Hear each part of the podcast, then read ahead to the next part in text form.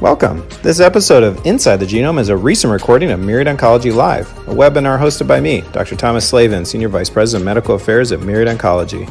The opinions and views expressed in this recording do not necessarily represent those of Myriad Genetics or its affiliates. To participate in a future recording, please visit Myriad Oncology for a list of dates, times, and subjects. I look forward to exploring the world of genetics with you all. Hello, everyone, and welcome to Myriad Oncology Live. Hope everyone's having a good day. It's a little earlier in the day for this, as we've been doing some of them later in the afternoon, especially for East Coast times. A little housekeeping to start. As always, if this is your first time on Myriad Oncology Live, I mean, it's just essentially an open door discussion. We do them theme-based, but they are meant for your education and just discussion if anything's on your mind. We try to stick to the theme, but you don't have to. If you have today's theme is polygenic risk scores, but hey, if you want to talk about PALB2, that's fine. It's up to you. We have some guests on today, and thanks for joining, Holly. So we have Holly Peterson. She just joined from, she's at the Cleveland Clinic. We also, let me see who else is on. We should have Alicia and Jerry. Jerry is our Chief Scientific Officer, and Alicia is our Head of Biostatistics. Or maybe Alicia couldn't join, actually. I see Jerry, so thank you for coming on. And we may have Alexander Gutin, also known as Sasha, pop on as well. So we have a good arsenal of folks to talk about all things polygenic risk score related. And then next week actually is going to be a really good one if you have time in your schedule. It's going to be survivorship. We have two cancer survivors coming on. One who had, unfortunately, pancreatic cancer about 15 years ago, and another one of the first BRCA1 carriers tested in this country in the 90s. So it should be really exciting. We'll have a really lively show. And the schedule's built into July. I'll probably post some new topics and times soon. Other housekeeping, we have Shelley. I do see that you're on. I don't know if you want to do any presenting, but let me know. But we have Lauren Giannotti, who is helping with the chat today. And Lauren, I haven't seen that you're on, but yeah, oh yeah, I did see that you're on. So yeah, great. Thank you so much. So, if again, this is your first time, I mean, essentially we like a lively show. So, definitely unmute yourself, ask questions. If you don't want to unmute yourself and ask questions and something's on your mind, just feel free to put it in the chat and we'll make sure it's addressed. So you can privately chat to Lauren is a pretty easy way. Also, before I forget, since I constantly do, about five or so shows ago, we did start recording these. We are posting now the audio, and I'll show you what we're doing with it, so everybody's knowing what's going on. But if you go to the Inside the Genome podcast, which is a podcast that I do, which I think we just put in, we have some new ones up. This one is with Annie Parker. So Annie will actually be on the show next week. So, but if you want to get a little backstory, there's about a 15-minute podcast. So we just posted that one. But then all these MOL podcasts that just got posted, these are from Myriad Oncology Live. So we're just literally taking the audio and then just putting it up. But, it is editable. If anyone has any concerns, please let me know. This is essentially just to make sure that, people, we constantly get requests to, hey, I can't make this time. Is this available? Can I listen to it? I think people ideally would want it in, some sort of video format, but that brings up other complexities, without getting, consent to show faces and things like that. So, hopefully this is a nice resource. And honestly, I was listening to some of these the other day, and this one in particular, I went back to the LGBTQ plus podcast, and I found it incredibly entertaining. I mean, because sometimes when I'm you know, doing these, or you know, when people are actually interacting, you know, as hosts and things, or co-host, you know, you can't really pay attention as much, and you're trying to, you know, organize everything so it comes out smoothly. And when I went back and listened to that, I was like, man, this is NPR quality. So I really appreciate Lauren in particular. She helped put this one together, and Rob Finch helped immensely there. And that's a great one if anyone wants to go back and listen. But they're all great. They're all fantastic. So let me stop sharing my screen real quick. And so, oh yeah.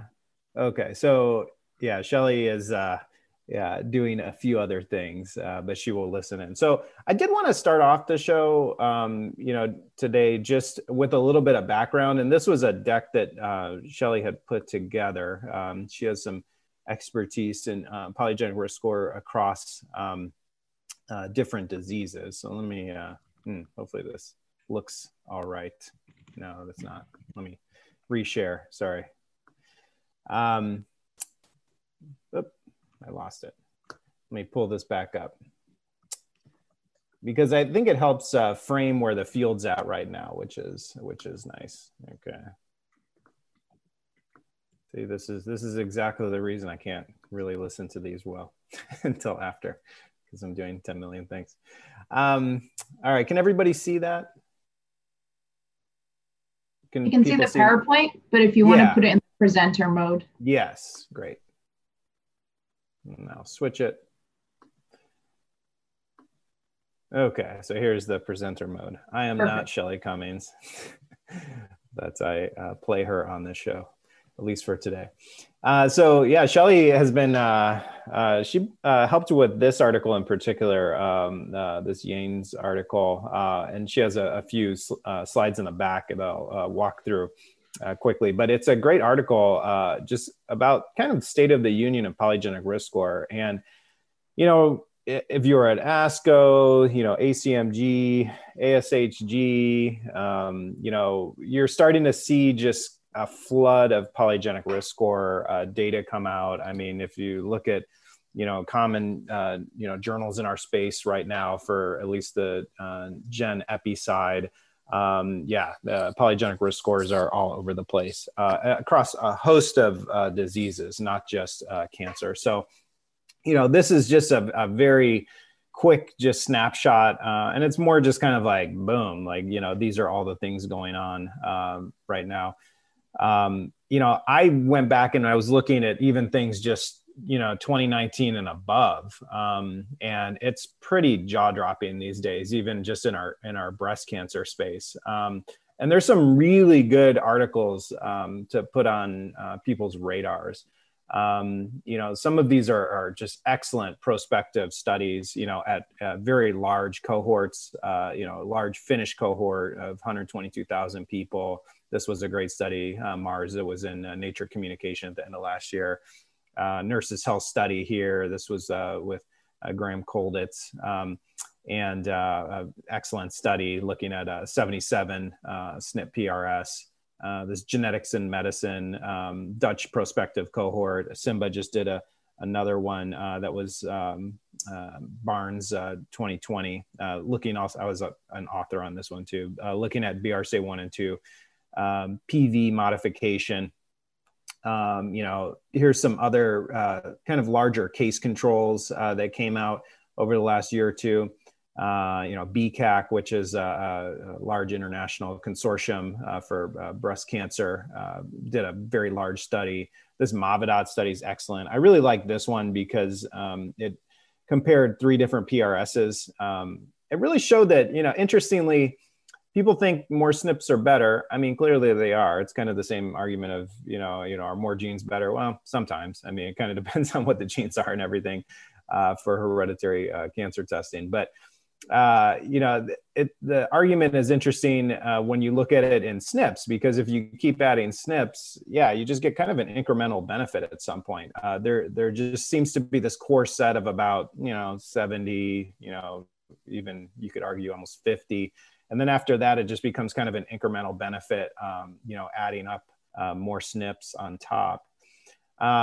These two papers were from our team. Both were in JCO Precision Oncology, which is a little confusing. One was validating the 86 SNP score that we use commercially. And then this one combined, this one just came out, and this one included that, but then brought in Tyrer-Cuzick as well as the base platform. And then we've been looking at, European, this is a big topic, our, SNP data to date for polygenic risk score has been largely derived from women of European ancestry. So people have been looking at, how this current SNPs, function for people of other ancestries. I mean, if you think about it, BRCA1, 2, ATM, CHEK2, these genes were largely found, in European cohorts, but then, adapted to risk in other cohorts. Similar things are going on with SNPs. It does seem like these are major SNPs across all ancestries for the most part. Clearly, there's some uniqueness to other ancestries for specific SNPs, and there's a lot of work that needs to be done in this area for sure. But there's some good ones here. I mean, this paper looked at, European and Asian individuals. This was a U.S. Latina population by Susan Newhausen and Elad Ziv. And then, I kind of alluded a little bit to this a little bit ago that there was, our one paper internally showed, adding Tyrer-Cuzick in as a base model and then putting PRS on top of that, that you get a little bit of a better model fit. And that's, people are looking, at other clinical and family history variables that you can really lay as a base foundation and then bring polygenic risk score on top. And it continues to hold up that probably one of the biggest things is family history. I mean, SNP polygenic risk scores are changing pretty substantially by family history. And it's been well documented at this point. Really when you're looking now at polygenic risk score studies, ideally you want to see how, family history was taken into account, in whatever model that was used. This is becoming incredibly important. And that's what's being shown here. I mean, there's these two figures, C and D, both are polygenic risk score, 10-year absolute risk by the, how, I guess, significant somebody's polygenic risk score is, unfavorable versus favorable. And you can see that if you have a family history of breast cancer, your risk goes up even with the same polygenic risk score. So you do have to take all this into account. Colon cancer has been similarly following pace. I think breast cancer is really leading the space right now. Prostate cancer, I have some on as well. Colon cancer is, moving pretty quickly. There's about a set of about 140 SNPs that have been, are starting to become a little bit more commonplace now, being looked at in colorectal cancer in different populations. So there's some good studies in that context. Colon cancer is interesting because I was thinking about it the other day. I mean, breast cancer, we have, we have pretty good base models. And this is just me talking at this point. This is the way I'm thinking about some of this. But we have pretty good base models of, what is a high-risk woman with breast cancer lifetime risk? What is a low risk? If someone's high risk, what do you do with that? Do you do more intensive screening, et cetera? Colon cancer, we really don't have that setup as nicely formed, I would say. I mean, right now we don't have, I mean, if you think about, all the models that we have in breast cancer, Gale, Tyrer-Cuzick, Canris or Bladase, all these, colon cancer doesn't have, that same kind of clinical usage of those types of models. And really the current major recommendation is just to model screening based on family history of colon cancer. Like if you go to the NCCN guidelines, it's based on, whether you have a family history of colon cancer when you start colorectal cancer screening and the interval and things. So we need some work here because, if we don't have really widely accepted base models, then it means that as polygenic risk score comes in and we start understanding like, okay, this person is twofold risk or this person's threefold risk, like we are in breast cancer, we then don't really have a, an easy platform to adapt that to what it would actually mean for their screening. So I think there's a decent amount of work to be done. You know, and you could argue the same for prostate cancer, and maybe this has been some of the, you know, prostate has been, you know, something that we know there's significant SNP load that adds up in a polygenic risk score that does seem to modify someone's risk for prostate cancer. However, again, it's kind of that tricky thing where it's like, well, we recommend, you know, prostate cancer screening anyways, based on either, you know, if you're high risk, if your family history or you know, you get yearly screening, even if you're at average risk every year after 50. So we have to kind of work out the clinical utility, I think, of some of these polygenic risk scores more than others. And this is just a chart, again, you know, Shelley gave it. It was Steve Chanock, courtesy. Thank you, Dr. Chanock. And looking at, you know, that there's about, you know, almost 200 SNPs. I mean, essentially all of these diseases, multifactorial diseases, have hundreds of SNPs. And, it, you know, I don't think there's a perfect SNP set by any means, but more work to be done. But clearly, you know, when you're looking at some of the literature, I mean, you know, you have a very small single Mendelian gene risk of, you know, BRCA1, 2, HOXB13, et cetera. And then, you know, a lot of the excess familial risks, similar to other diseases, seems to be coming from polygenic risk to a large extent. And there's some other prostate literature that's been recently coming out, courtesy of Shelley. So thank you very much. And then, you know, even beyond cancer, which we've been just focusing on, I mean, you're starting to see, you know, not only genome-wide association studies that have been going on for a long time, but now the fruits of those genome-wide association studies, you know, which really help lay the foundation for finding select SNPs. Now you're adding all those SNPs together and you're trying to figure out, you know, risk, because, you know, taken alone, you know, one SNP that may just increase your risks, you know, very minimally for a particular disorder. You know, it's hard to argue that you need that, you know, someone needs specific testing for that. However, if you add up a bunch of those and now you start getting a larger effect size, you know, that's where the polygenic risk scores are having some utility. So, you know, we're seeing them come into, you know, psych disorders. Cardiology is actually moving pretty rapidly, trying to understand who's at much higher risk for atherosclerosis and cardiovascular events. And this is, I do want to point people, this is a very good article that Shelley was the last author on. Yanes is the first author, and this is in Human Molecular Genetics in 2020. And it really goes through, you know, by cancer type, by disease type, you know, really, you know, nicely, you know, kind of what are the things we're thinking about, you know, what are some of the monogenic diseases, you know, what populations have been studied for the polygenic risk score, you know, what are the kind of like base platforms that can be improved upon, you know, cost benefit, you know, LC, which is ethical legal, and then clinical trials that are currently going on for some of these. You know, many people have heard of at least Wisdom, but there are a few other ones going on for breast cancer right now, you know, that we'll probably start seeing some results of sooner. And then, you know, cardiac disease as well, you know, schizophrenia and bipolar disorder also laid out here. So yeah, there's just a ton going on. Here's some select cardiovascular references as well for coronary artery disease.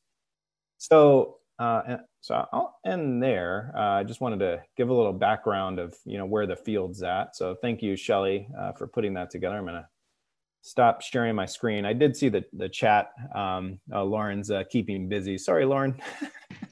Okay. So she's she has been putting a lot of the citations. So I'll stop there and just, you know, pause for questions, just general thoughts about polygenic risk scores across across diseases. You know, I didn't mention, but the reason I just stumbled and said across all ancestries is because we had a ASCO presentation recently that was looking at polygenic risk scores across ancestries. We can certainly get into that if people want. And Holly's on as well. She was the person giving that talk if anyone saw it. So thank you, Holly, again.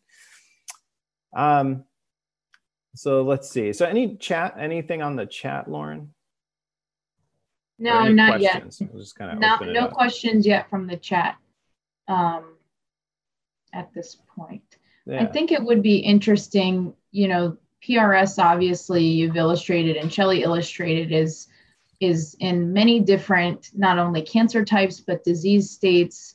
And I might wonder if anybody can comment if they've used PRS in other fields other than what we have used it for. You know, obviously we have risk score, but if anybody has experience using PRS elsewhere, just because I think it's interesting that there is some commentary in NCCN about the utility, but I'm wondering if others have other commentary on it as well, utility. Mm-hmm. Yeah, and we are starting to see it move into certain guidelines. Like there was a recent, I didn't even know this was coming out, Mark Tischkowitz put together a ACMG guideline on PALB2 mutation carriers and management. And if you go take a peek at it, you'll see a whole section on PRS and discussion of using that as a consideration to modify PALB2 mutation carrier risk using BRCA1, which is now called CAN risk. So it's a nice article. Yeah, and Holly, I mean, since you're on, you know, I was just wondering your kind of general thoughts on the field. I mean, you're external, you're, you know, seeing patients weekly. You know, where do you think this whole field's going? You've been an advocate for a while. Yeah. So I work at Cleveland Clinic. I run the high risk breast center there. And we do diagnostics, high risk identification and management and long-term survivorship care. You know, you mentioned that there are a lot of breast models, but, you know, none of them are really very good. You know, we use a lot of them and are reassured by our stratification to what it is. But, you know, the reality of it is that 70 to 75% of women who get breast cancer don't have family history or any identifiable risk factors. And so, you know, until we really delve into this type of risk stratification, and in my opinion, breast density, which I really do think plays a large role. You know, we're not gonna have effective risk models. Was that paper by Mark, the JCO moderate risk gene one, or is that a different paper? Robson? The you're the same one I was showing. Oh, the PALB2. It was Mark Tischkowitz is the first author. Oh, Mark Tischkowitz. Okay, yeah. I thought it was Mark Robson. I'm sorry. Yeah, no, it's a good paper. And you know, I'll show this.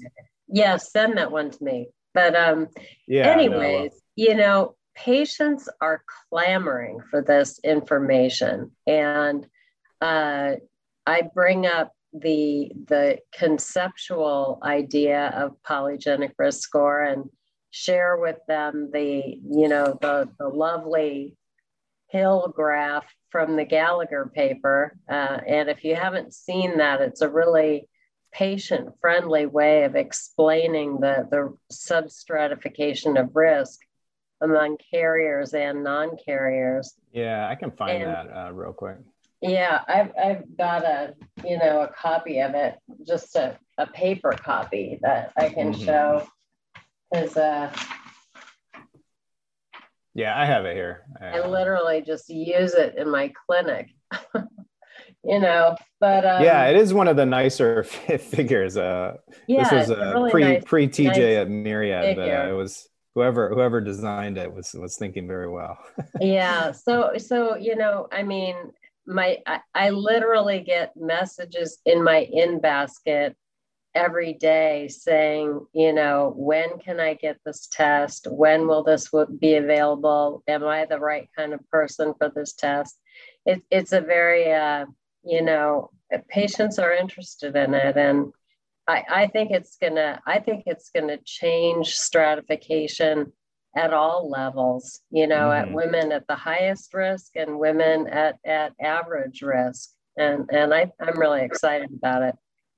Yeah. I'm yeah, this is what Holly was just referencing. So, you know, you have non-carriers here, and this is the paper. It's probably hard to see. I can throw it in presenter mode real quick. There. Yep. See, now I lost it. All right, that's gonna be hard. I'll just go back. But yeah, you can. Let's see if I can make it a little bit bigger though. Yeah, but there you go. Yeah, so the risk, I mean, you can see non-carriers fall about 10%, so on average. So, you know, and the way I think about it is, you know, if you have a more favorable polygenic risk score, meaning that, you know, you have more favorable SNPs, you know, pushing you towards not getting breast cancer, you would tend to fall down this area. And if you're a non-carrier with an unfavorable polygenic risk score, yeah, you're going to fall up in here. And we did see top out, you know, and this has become pretty consistent throughout studies, usually in the high 30s. It's rare to see somebody much higher. I mean, in our cohort, very few, like 0.5, 0.6% will be above really high risk, like 50% kind of risk. And then this paper kind of shows a nice distribution of, you know, what you would expect to see with CHEK2, PALB2, and BRCA1 and 2. And people can keep this figure in their mind. There was a paper published yesterday I'll come back to if we have some time at the end. Yeah, I had a, you know, one of my first patients with PRS was a young woman who, 40 years old, first visit, first mammogram, but she had gone in for testing. Her mother had breast cancer at 42, and she had my risk panel testing, which was negative, and had a risk score of 42%, which was really, you know, unusual. And it was one of those situations where, you know, I sent her over to imaging, and then I planned to see her back, and gave me a little bit of time to kind of decide what I was going to do with her. And of course, she had cancer on her first mammogram. So, yeah. You know, that kind of, that's what we've heard anecdotally, actually, a bunch of those. Yeah. Where we've had, you know, people have chimed in that even, you know, our president of Myriad, I mean, she had a very high risk score and, you know, ended up having a DCIS at time, you know, and we've heard that from multiple external people. Now, again, we're probably not going to hear of the people that get screened and don't have anything, but, you know, it is a little bit, you know, saying that we're, I think, on the right track with all of this. And so in clinic, I mean, you're using it, you know, what do you think about the carrier modification? I mean, like we just showed, you know, commercially, there's this CHEK2 available, but yeah. You know, I think that there are so many women trying to make decisions, you know, even about MRI, you know, much less preventive medication and less frequently about surgery. The people who are making decisions about surgery are those who already have, you know, a more likely than not risk of getting breast cancer throughout their lifetime. And so you're already having that discussion. But I think it's going to be really useful for the, you know, for the 85% of patients who are on the fence about taking preventive medication that we talk to every day. And diligence about their screening, you know, in terms of women who are at high risk, but also, you know, now that we have the opportunity to offer abbreviated MRI or fast MRI to women with increased density, if those women are identified as having a higher than normal PRS, you know, they may be more likely to stay on top of that type of screening. So, you know, I think across the board, it's clinically going to be so useful. But in terms of carrier substratification, I think that we're going to see the most utility in the CHEK2 and the ATM populations, you know, where, you know, it really is such a widespread and it could really be helpful for them. And you're gearing up a study, as we were talking, that's on chemo prevention. I'm trying to remember exactly. So we will be participating with Mayo Clinic, in a study called Genre 2. And it's a study looking at the PRS and its aid in helping women make decisions about chemo prevention. And, you know, these are already women who are at very high risk, you know, gene carriers or women with a 10-year risk per the TC model of 8%. It's really quite high. So they're women in whom we would be recommending consideration of chemo prevention anyway. It's not a, you know, not a population that wouldn't already be offered the opportunity. So to see whether the PRS helps them in that decision, then I think it's a slam dunk that it will, you know. But that'll be nice to show. And of course, we'll learn a lot more with that data. It'll be a 10-year prospective study with, you know, a lot of information that's collected over time. So that's a great study. Yeah. That's exactly what we need. And I think Fergus, and maybe you were on it. I just saw a paper on chemo prevention attitudes by PRS a couple weeks ago. See that one. Yeah, it wasn't too long ago. Hey, TJ, if you're thinking of looking for that paper, I wanted to just grab some questions from the chat for Dr. Peterson, if that was okay. Yes, yeah. I will look for that other paper. I just saw it. Okay. Dr. Peterson, we had a question. It was a little bit further back, so you probably have already alluded to this a little bit, but Bryn directly asks, do you change clinical treatment or practice based on PRS? And I would add to that based on PRS in terms of an unaffected patient with no CHEK2. And then I would also ask on also CHEK2 modification. What does that look like for your patients? Yeah, so the PRS, and this is a really important point. Do I change management?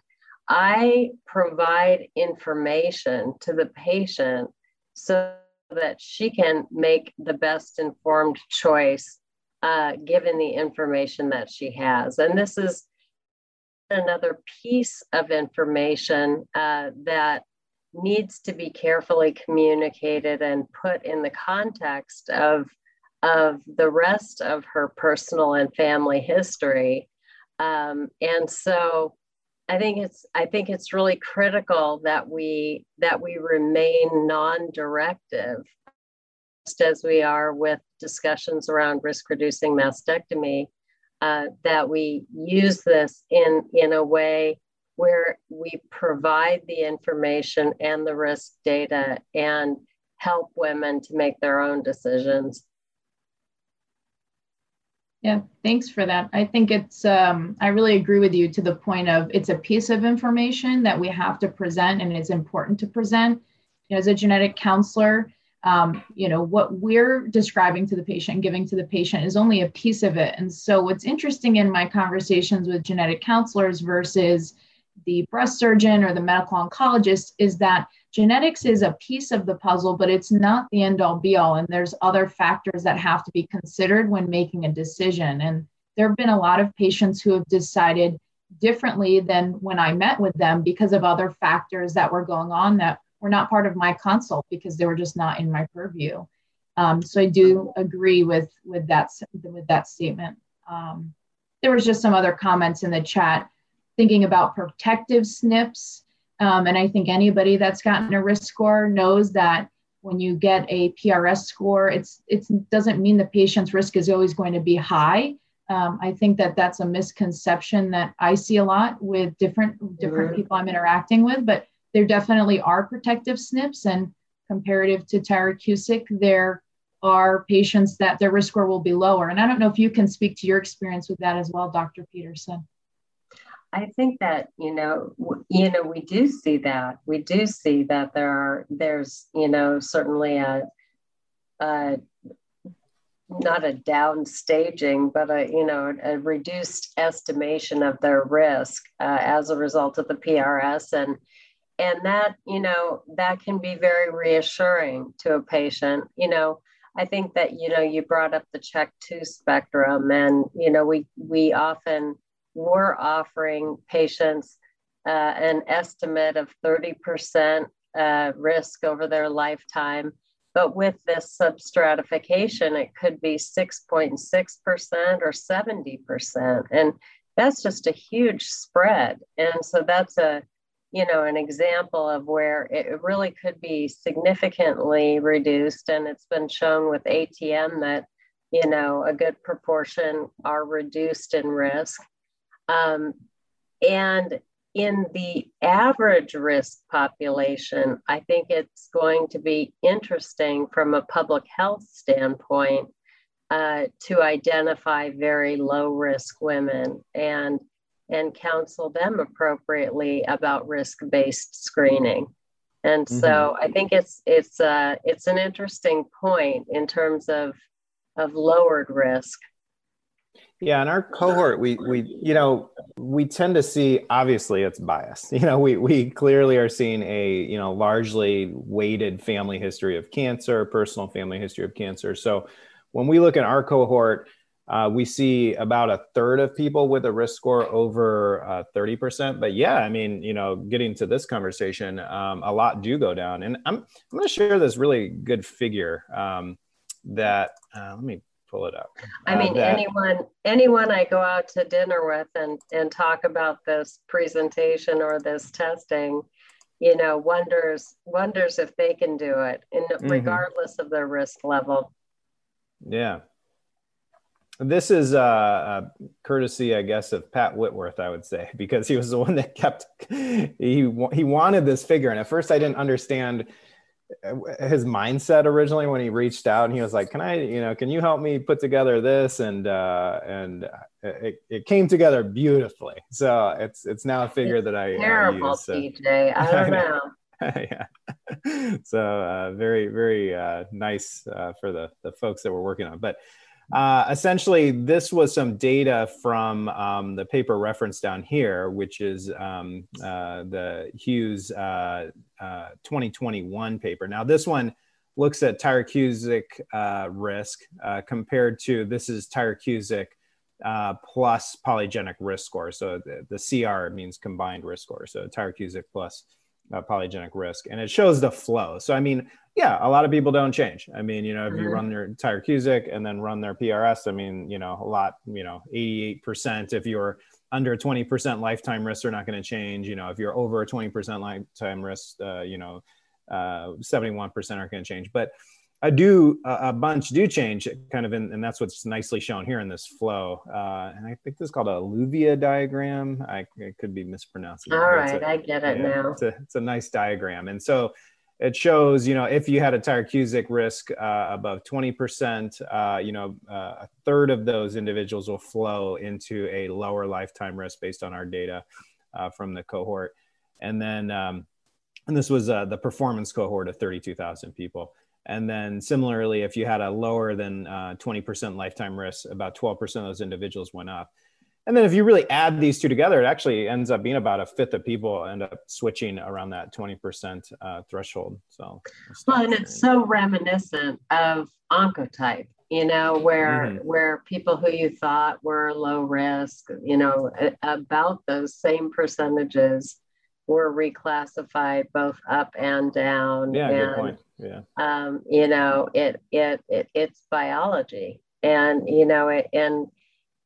it took a while for the medical oncology community to accept Oncotype. And I think that it's likely that we're going to be facing that same sort of resistance or, you know, barrier to understanding with this biologic test as well going forward. But yeah, no, agreed.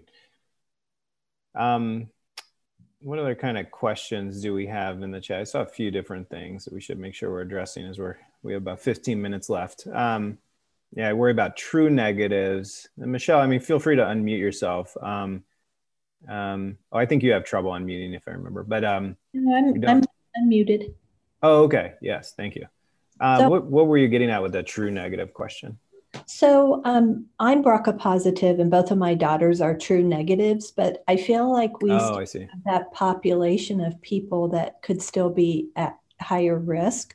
You know, my oldest daughter's in her late 30s and has never had children. So what is really her true risk of getting breast cancer as a true negative for BRCA? And then I posted another question after that. So then I have my mom, who's been a smoker and an alcoholic most of her life, and my maternal uncle, who's been a smoker, alcoholic, meth addict, and both of them are BRCA positive. My uncle died at 75 from his stroke, from his meth, but my mom's still living and will be 80 next week. So what's been protective for them with their lifestyle choices that they've never had cancer? Yeah, you teed me up well for this. This was the other paper that I kind of alluded to earlier. This came out, I think, yesterday. So probably not many people have seen it. It's a really, I thought it was a nice, well-written paper. It's Peter Kraft is the last author. And it's looking at very similar to that first thing that we were showing just by modification. They didn't put as beautiful of a picture in there, I will say. But this goes through, yeah, risks, modification of BRCA1 and 2, ATM, CHEK2, and PALB2 carriers by polygenic risk score. So, you know, essentially, you know, if you have no family history of breast cancer and you know, just what you just brought up, Michelle, so you're a BRCA1 carrier, zero family history of breast cancer with a very favorable polygenic risk score, like in the lowest 10th percentile, you know, you could have down to about a third in their paper risk, which was pretty similar to what we saw. I mean, even if you remember those kind of diagrams that I showed in the beginning that Holly brought up, you know, so there's clearly a wide range, you know, BRCA1, you know, at the worst, you know, with a family history of breast cancer, at the highest, you know, most unfavorable SNP profile. Yeah. You know, here they had, you know, almost 60%, 57. So, you know, not quite a doubling of risk, which is, there's some argument that, yeah, BRCA1 and 2 carriers just aren't quite as modifiable for their breast cancer risk, which really gets at, you know, that, you know, hey, the reason you got breast cancer with a BRCA1 or 2 mutation is largely because of that BRCA1 or 2 mutation. And then, you know, yeah, you know, your polygenic risk score may have influenced slightly, but probably not that much. You know, whereas if you look at CHEK2, and this is, again, what Dr. Peterson brought up, you know, where ATM and CHEK2, some of these moderate risk genes, I mean, you start to see these pretty substantial swings. And I guess, you know, arguably the swings are similar. I mean, you have about a 20% swing, you know, here in BRCA1, you know, similar in BRCA2, but you at least have about a 30% swing in ATM and CHEK2. So, you know, the swing seems to be a bit bigger, you know, having a very favorable polygenic risk score, no family history, to, you know, having, you know, unfavorable polygenic risk score with a substantial family history. You know, and you could envision, yeah, we're probably headed towards a future where we maybe don't need to be, you know, if an ATM carrier walks in and has a very favorable polygenic risk score and no family history of breast cancer, I don't know, do they need, you know, the level of screening as this individual, you know, who arguably has a risk higher than a BRCA1 or 2 carrier with no family history and a favorable polygenic risk. So I think we're going to start sorting, you know, this out, you know, and the papers like these are really helping, you know, understand all of this. So, you know, they showed, yeah, there weren't, you know, this was a nice little figure in the paper. It was a 5-year absolute risk, you know, based on gene and polygenic risk. So, yeah, I encourage people to take a peek at this paper. Oh, and while I do have my screen shared, I did find this other paper on the endocrine therapy. And this just came out as well. And I wonder if this set the stage a little bit, Holly, for the Fergus's work in this area for the chemo prevention. So I was just wanted to say one other thing. I think it was about Michelle's comment with the true negatives. So, you know, I think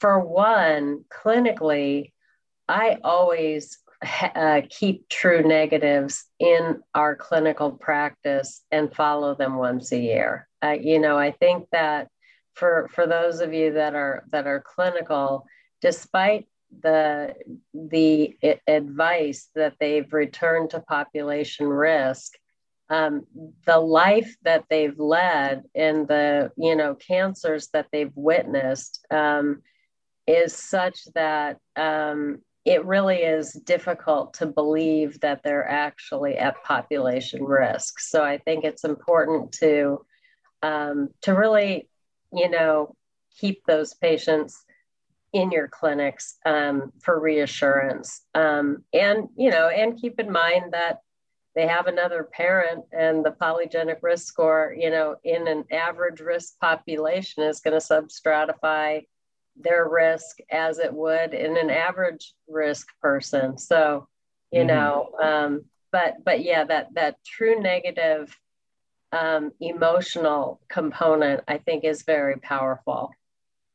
Yeah, and it's similar in a way to, you know, even multi-gene panel testing for those individuals, where, you know, I was always trained as, you know, you do point mutation testing, you know, if it's a known mutation in the family, you know, there's still clearly plenty of recommendations floating around in that regard. However, you know, the field, you know, some individuals do still like getting a multi-gene panel on these folks just to make sure that, yeah, I mean, even if you test negative for the point mutation that's floating around the family, like we're discussing here, I mean, there's clearly other, you know, a whole set of genes coming in from the other parent, and, you know, making sure there's sometimes not a concomitant CHEK2 mutation floating around on the other side of the family or whatever it may be.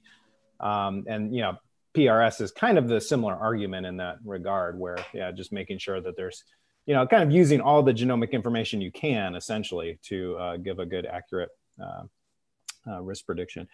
You know, I don't want to belabor the conversation with the chemo prevention paper. So I'm going to put in the chat here. It's, but it just came out, cancer prevention research. And it's just looking at, it just took women that had polygenic risk score and looked at their willingness to undergo chemo prevention. And essentially it just shows that, yeah, if you had a high polygenic risk score, you were just a little bit more, you know, kind of motivated to do chemo prevention. I did want to point out in the chat, Shelley did share a really interesting paper. I'm just looking at it on my other screen here, by Yanes, just talking about women's responses to understanding PRS information. And I wasn't sure if Dr. Peterson, you could maybe share your experience in clinic with how patients receive the information, positive, negative, and how that's been. You're muted.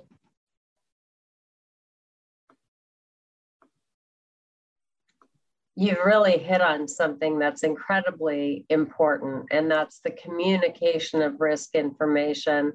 And that's something that we all do every day, you know, with highly penetrant genes and moderately penetrant genes. But I think as we move forward, you know, particularly with Olympia and with ASBRS recommending that surgeons test all patients, you know, we're going to need to not only outline, you know, guidelines for providers who are counseling patients, but help providers in their communication of this information to patients. And I think that that's a topic in and of itself that I'm actually working on with our head of psychology at Cleveland Clinic to try to, you know, look into that field of communication of risk information, because I think that we're going to need to help providers across the board do that. You know, it's something that we refine over time, those of us who do it every day, but a lot more people are going to be doing this. And, you know, so I think that there can be tools that can be helpful to help people communicate. Mm-hmm. Yeah, absolutely. Yeah, I would say it's definitely a challenge, and I hope that you do some research and have a publication, because it was something, it's something I think that we would definitely share. I at least would share with others, because there is this hesitancy. And I think at first, some providers assume the role of the patient and say, well, they're anxious, they don't know how to deal with the information. But I do agree, it's the way that it's presented, and if something's not presented in a certain way or confidently, then that's transferred to the patient. And there's a lot of work to be done, I think, with a lot of different provider types. It's not just one. Of course, it doesn't help that, you know, NCCN and other bodies have not been hugely supportive of PRSs. So it kind of muddies the water a little bit. It would be helpful, I think, for a lot of people to have something to lean on and say, well, NCCN says XYZ, and this is why we say XYZ. But I don't think that that's going to happen for a little bit, or maybe, well, you know. You know what? I think because of Olympia, I think it's going to happen by next week. You know, I think that there will be. For BRCA1 and 2? So then, for early stage ER positive, you know, HER2 negative breast cancer, I think that medical oncologists, just because of the, you know, it would overwhelm the genetic counselors of America instantly if they all counseled all of those patients in terms of, you know, the ability to take olaparib. And so we probably should just I don't know if a lot of people probably haven't heard of that study, so I can happy give it a go ahead and review it, TJ. Yeah, just for people that haven't heard, so it's definitely look into it. It was just presented at ASCO. It's called Olympia with a capital A at the end, and it was just published in New England Journal. Yes, there's also a tumor paper that's going to be coming out as well, looking at just the germline, the tumor status. But essentially, it was looking at well over 1,000 BRCA1 and 2 carriers, and then you got your standard, you know, treatment of your breast cancer, adjuvant chemotherapy, and then the only difference was you either went on placebo or you went on olaparib. For a year, and then it looked at the overall outcomes, and the much better survival and in the olaparib arm just looked much better, having, you know, being disease free. So it was a very positive study overall, showing that, yeah, if you have a BRCA1 or 2 mutation, you probably do get massive benefit from a PARP inhibitor, even after you're, you know, presumably, you know, treated with your first line chemotherapy. So it's really using olaparib in this case in the maintenance setting. And these were women with mostly stage 2 and 3 breast cancers. I should also throw that in, and all HER2 negative. Yeah, so adjuvant as opposed to metastatic, you know, is really the, you know, the distinction. And so many women are going to want to know, you know, up front. And so I think that providing the ways in which we can help the medical oncology community communicate that to those patients will help everybody in the end. And I think it's going to be a slam dunk by necessity. Yeah, at least for HER2 negative, I would think. I mean, you know, and I mean, at bare minimum for people that meet, you know, Olympia inclusion criteria, I would think. So, but just the necessity to help providers with that communication. That's what I mean. Oh, yeah, absolutely. Yes. Yeah. Well, great. We're getting near time. Any other questions? Are you going to leave the chat up, or how do you access the chat? Yeah, great question. And because I haven't been clicking on the papers. Yeah. Well, I'll always send a follow up if you want, TJ. I mean, we have access to the chat. We can click the links that are in here, and we can send a follow up for anybody who's interested. Okay. Yeah, this was a very, very paper heavy Myriad Oncology Live today. I actually just cut and pasted it, the chat, which is, I'll shoot you an email, Holly, but yeah, it looks like anybody can cut and paste the chat. So there's about 30 papers in there. So if anyone wants to just spend their weekend reading about polygenic risk scores in Olympia, there you go. Name, yeah. Yeah, so, well, thanks again. Yeah, Michelle, I see, I love PRS and so excited about it. So thanks, Michelle. Well, I just want to say, you know, thank you to Holly so much for coming on. That was excellent discussion today. We went through a lot of material. You see that, you know, a lot of this material is like literally months old, weeks old. I mean, we showed a paper that came out yesterday. So, you know, this is a very fast moving field. I mean, polygenic risk score is on fire right now, you know, from a research standpoint, from figuring out how to get this into clinical utility. And, you know, going back to kind of what I showed in the beginning from Shelley, I mean, it's not just breast cancer, you know, this is happening in, you know, colon, you know, prostate, you know, beyond cancers, you know, people are looking at cardiovascular disease, you know, neuro diseases, diabetes even. So the world of genetics is moving very rapidly into polygenic risk score for a lot of these multifactorial conditions. So I'm just proud to be part of it. And, you know, Holly, thank you for doing your good work. And, you know, well, and I think that the NIH committing $38 million to studying PRS really speaks to its importance right now as well. And thank you for having me. Yeah. Yeah. Thanks everybody. And yeah, come on next week. We're going to have a really good discussion on cancer survivorship. So look forward to seeing people.